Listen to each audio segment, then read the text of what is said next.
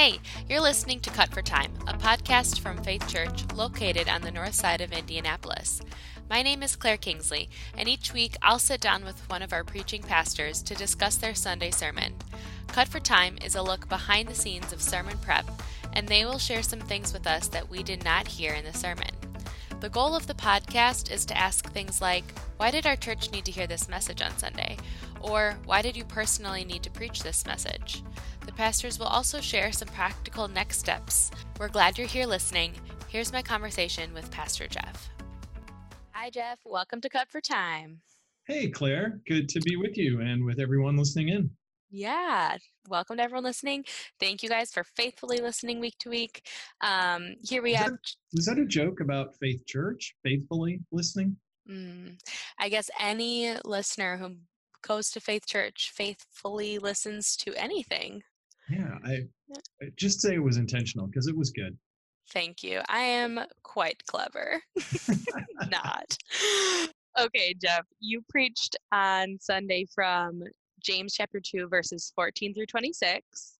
Why don't you give us an overview of your sermon? I know you had to really pare it down because we also had communion and a few other things going on yesterday. So give us an overview and maybe some things you had to cut out. Yeah, so uh, James is, uh, you can basically boil it down to kind of what he says a couple of times faith without works is dead. And uh, so, uh, obviously, much broader than that, James is writing to people who apparently have claimed faith in Christ, but because uh, he calls them brothers. But I think he's concerned that maybe their lives aren't really reflecting what they claim they believe. And, and so he goes through this uh, argument, essentially, kind of interrogating that faith statement, uh, saying, here's what real faith looks like. Real faith actually works, it does something in your life, it, uh, it produces something, it acts. Uh, and, and so he talks about faith without works is useless, it's dead. In this example of, you know, if, if a brother or sister in Christ has uh, no clothes and no food, and you just say, "Oh, you know, God bless you. I hope that works out for you." James is saying, "What what good is that? How how can you say you have faith in Christ if it's you're not actually helping people? You're not actually caring for brothers and sisters right in front of you." Uh, and and then he goes into kind of a second element that says faith really shows itself. It's demonstrated in our lives, and, and he talks about having mental agreement with things that are true. God is one. Yes, that's true. But he says even the demons believe that. and obviously it, it's of no use to them. So again, faith without works are, are dead. They're useless. Mm-hmm. And then he and then he goes to a couple of examples to say uh, faith actually responds. That's what faith looks like. It responds to what God's calling us to do, like Abraham did when he was willing to offer his son Isaac in sacrifice to God. And, and, of course, God intervenes and stops him. Uh, and like Rahab, the spy, back in the Old Testament book of Joshua, uh, Joshua sends spies into the city of Jericho, and, and Rahab, a, a, woman, a foreigner, a pagan, immoral person living in the city, recognizes that God really is the Lord and uh, that he's going to give this city to them. And so she helps the spies and protects them at risk to herself and sends them on her way. And and, yeah. and, and James is pulling all this together. Do, do, you get it? Do you get like it? Words don't really count for a lot. You, mm-hmm. you can't mm-hmm. show someone your faith by your words. The, the way we see what faith looks like is by our lives, and our lives demonstrate what we really believe. And so James' big argument is that if you really believe in Jesus, your life should be showing it. Okay. So uh, yeah, boy, there was uh, a number of things I wanted to dig into a little more. We, we talked about you know Paul using James as the example of uh, being saved by faith alone, and James using using Abraham as the example of being saved by faith alone, and James using Abraham as the example of being saved by works because his works demonstrated the faith that he had. Um, yeah, I, I didn't get to pull out as, as much as I kind of wanted to. You know, James uses this example of the, the poor homeless brother or sister in need. And James is not saying that's the, the one example of faith that you know is demonstrated in our lives like james is not saying if you're not serving at the homeless shelter you obviously don't have faith in jesus i think his he's just pulling out sort of an, an obvious example like sure let me let me show you what this could look like okay? But because there was a lot of poverty among Jesus' first followers. Uh, so a poor brother comes in. And just like the week before, when Joey, uh, you know, was taking us through the section where James is saying, like, if you tell that poor brother to like sit on the floor or go sit in the back somewhere where we don't see you, you're showing favoritism. You're, mm-hmm. you're demonstrating that you don't really believe what God has said about the value of people made in his image. And now James is saying if, if this poor brother or sister comes and you don't help them, do you really have faith in Jesus? Do you really have the love that you say you have that Jesus has given you? So I think he's just pulling that out as sort of like a, an obvious example. But uh, one of the things to take away that, that I wanted to make sure we, you know, we really understood is that God has put us in all different kinds of circumstances. He's given us all different gifts. And the real question is, how is that getting worked out in my life? Because if I have faith in Jesus, James is saying it's it's going to show up somewhere. Mm-hmm. Okay, so we don't need to add, you know, work in a homeless shelter to our to-do list just because, but it's just the whole orientation of. Um, that's one example of many that looks like um, working for justice for God's kingdom in general, or just yes. faith producing some sort of fruit. Right. What what is how is God working through my life? How how how am I responding to what God's putting in front of me as opportunities to reflect mm-hmm. the faith that I say that I have in Jesus? Mm-hmm. So, uh, Jeff, you mentioned, or you know, in your overview, you said it produces something faith yeah. should produce something. It's reminding me of our fruit of the spirit study that we did about a year ago yeah, we sure. talked about um, the fruit that the spirit produces and now we're talking about something that like the work that's produced by faith mm. what's the connection between mm. the work and the fruit is yeah, there a connection that's a that's a good question and uh, people who were you know probably a question that would naturally come up from the message is i sort of mix those images or terms right like mm-hmm. i talk about this tree in our backyard and how do i know if it's still alive because the blossoms have died and the leaves have fallen off and is mm-hmm. it going to produce any fruit uh, james was talking about work and i was also talking about fruit and sort of using them almost interchangeably and I, I think there's clearly a distinction there, but I don't think we draw a real hard line between them. If I can, eh, you know, this might be another point where Paul and James really have a lot of overlap and agreement, and they're maybe using slightly different terminology.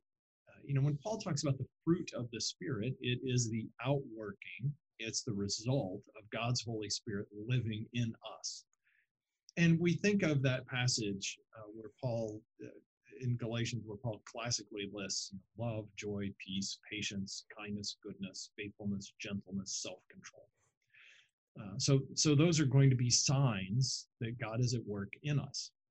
James is talking about works or deeds, and, uh, and in fact, another thing I, I, had to drop out. There's a, a neat little play on words that James has in uh, verse 22, where he talks about Abraham, faith was working in his works, literally. It was working in his works. Uh, we'll play on word there in, in the Greek. Mm-hmm. So James tends to use this language of works more. But if you think about it, there's no work without the the presence of God's Spirit working and developing his fruit in our character. And, and there's no fruit that isn't revealed in our work. Mm-hmm. That makes sense, right? Uh, like, yes. if I really have love and gentleness and compassion, uh, those aren't just internal things that sort of stay inside me. if it's really the spirit producing love and compassion and care for others, it's going to get worked out in my actual life. Yeah, you don't keep compassion just for yourself. Yeah, exactly. So Paul doesn't use that language of works, but you don't have to. You're not really stretching what Paul is saying in Galatians to to see how that's going to get worked out practically, right? Mm-hmm. Like self control is aimed at other people, right? I'm not saying that thing that I want to say. I'm not, you know, taking vengeance. I'm not harboring bitterness towards that person. I'm exercising self control uh, you know, James, we may think of James' exhortation as maybe a little more action oriented. But the, the fruit of the spirit that Paul is talking about has action and an other centeredness to it as well. Mm-hmm. You know, how can I say I love my brother? James would ask if I see him see him in need right in front of me, and I don't do anything to actually help. So there, there's definitely an overlap there. Yeah, yeah. Okay. Thanks for uh, thanks for expounding on that. In your sermon, you also gave us a distinction between Jesus as Savior and Jesus as Lord. Can you point to a time in your life when you have had to submit and it's been difficult to submit to Jesus as Lord over your life? And um, would you be willing to share that with us? Um, in, yeah, no, there are no examples because Jesus is never, never, no, never, never anything difficult, challenging, stretching. Yeah, that's that's kind of the definition of being a disciple, right? Is mm-hmm. uh, Jesus is going to uh, C.S. Lewis used the great analogy of uh, you know coming to know Jesus as a Lord and Savior, and he sort of pictures that our life as a house. And we would agree with Jesus. Yeah, I could use a fresh coat of paint and uh, you know some sprucing up. But then he comes in and he starts rearranging the furniture. And and, and he starts really getting personal uh, about you know the, the stuff that we really like the way we have it arranged. You're like well wait a minute. I i didn't no you you signed up for a renovation project not not just uh, you know slapping a new coat of paint on. That's what it means to know jesus. So yeah of course um, in in both ways uh, small and large daily weekly yearly. I mean i probably the biggest one uh, maybe the most obvious one was uh, sensing this call to vocational ministry. Uh, I had been working in corporate world and you know kind of on the track of climbing the corporate ladder and probably you know I don't know if I would have written it out necessarily, but uh, you know had at least some idea of a 15 or 20 year plan for you know going up in recognition, success, um, finances, you know, ease of life, all of that kind of stuff. And mm-hmm. uh, Jesus just sort of interrupted that and said, "No, I, uh, I have, I think I, I've got a different plan for you." And um, the probably it was, uh, yeah, there was certainly uh, a joy and an excitement around that, but a lot of uncertainty. And how does this actually work out? And how do I pay for seminary? And how do I talk to my wife about this? Because uh, she did not sign up to be downwardly mobile. Um, she she did not marry a guy who was intending on being a pastor. Mm-hmm. Uh, so, and it, and it wasn't. It definitely wasn't a process of uh, us talking about it and praying through it, and then you know the next week saying, "Okay, well we're good." I mean, it was wrestling with that for a few years actually, and mm-hmm. continuing to seek wisdom and get guidance and input from other people and uh, get affirmation from other wise, godly counselors, and God working in both of our hearts to bring us to the point where, yeah, eventually we were both at the place of saying, like, okay, yes, definitely, this is what God has called us to. We're selling the house, we're packing everything up, we're, you know, moving halfway across the country, and we're trusting that God's going to provide. And on the other side of this seminary experience is going to be, I don't know what, some kind of you know god will provide we're, we're just trusting that mm-hmm. if he's calling us to this he'll provide what we need and and he has and and he's been good through all of it so is that the encouragement you'd give to somebody if they're listening and they feel like they're in that tension of wrestling with mm. God, mm. of Him calling them to something that is so difficult and they have not yet yielded or something, mm. you know, they're just still struggling yeah, is that the encouragement you'd give? What would you say to them?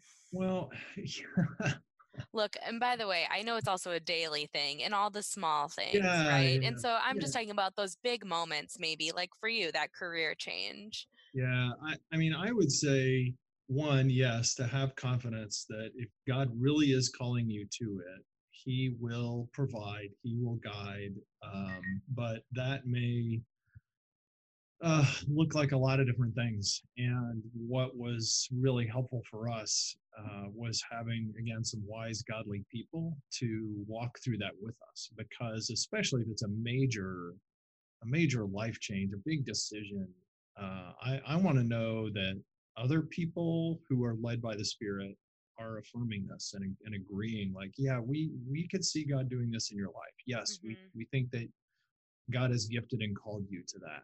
Um,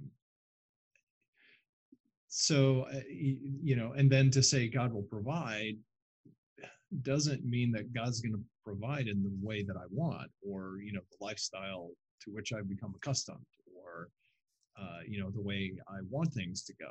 It means god will provide uh, and, yeah. and, he'll give us the grace and the strength that we need for the i mean gosh it's it's not just like you said it's not just the big you know life changing things i mean for example having a kid is life changing but um obviously eh, but that's just the daily thing right and to believe i you know i remember being a you know a dad for the first time and and marriage and all of it and feeling like I'm not sure I know at all what I'm doing. I mean, mm-hmm. I don't know if you felt that way, like growing up, like, boy, parents really seem to know what they're doing.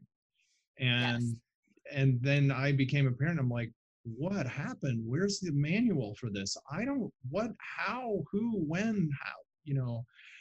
And to trust, hey, if God has really called me to this, you know, He's going to provide and he's going to direct and i take the next step of faith trusting that he's good and he knows and if he's really called me to be married then he's going to help give me the grace to do that well. If he's called me to be a parent he's going to give me the grace to do that well. If he's you know called me to this particular career or this work or this circumstance you know that's where we go back to what james has said at the very beginning. If any of you lacks wisdom ask god who generously provides without finding fault that's you know that's the encouragement that james gives us.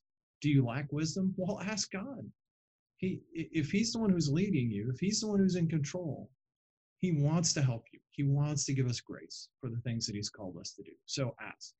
And part of the way he does that is through his word it's through his people it's through the community that, that god puts around us uh, is by seeking out wise godly counselors. Um, it, it may be through god speaking to us individually, but God will give the wisdom and the grace that we need for what He calls us to. Mm-hmm. Thanks for listening to this week's episode of Cut for Time. If this conversation has blessed you in any way, we encourage you to consider sharing it with others.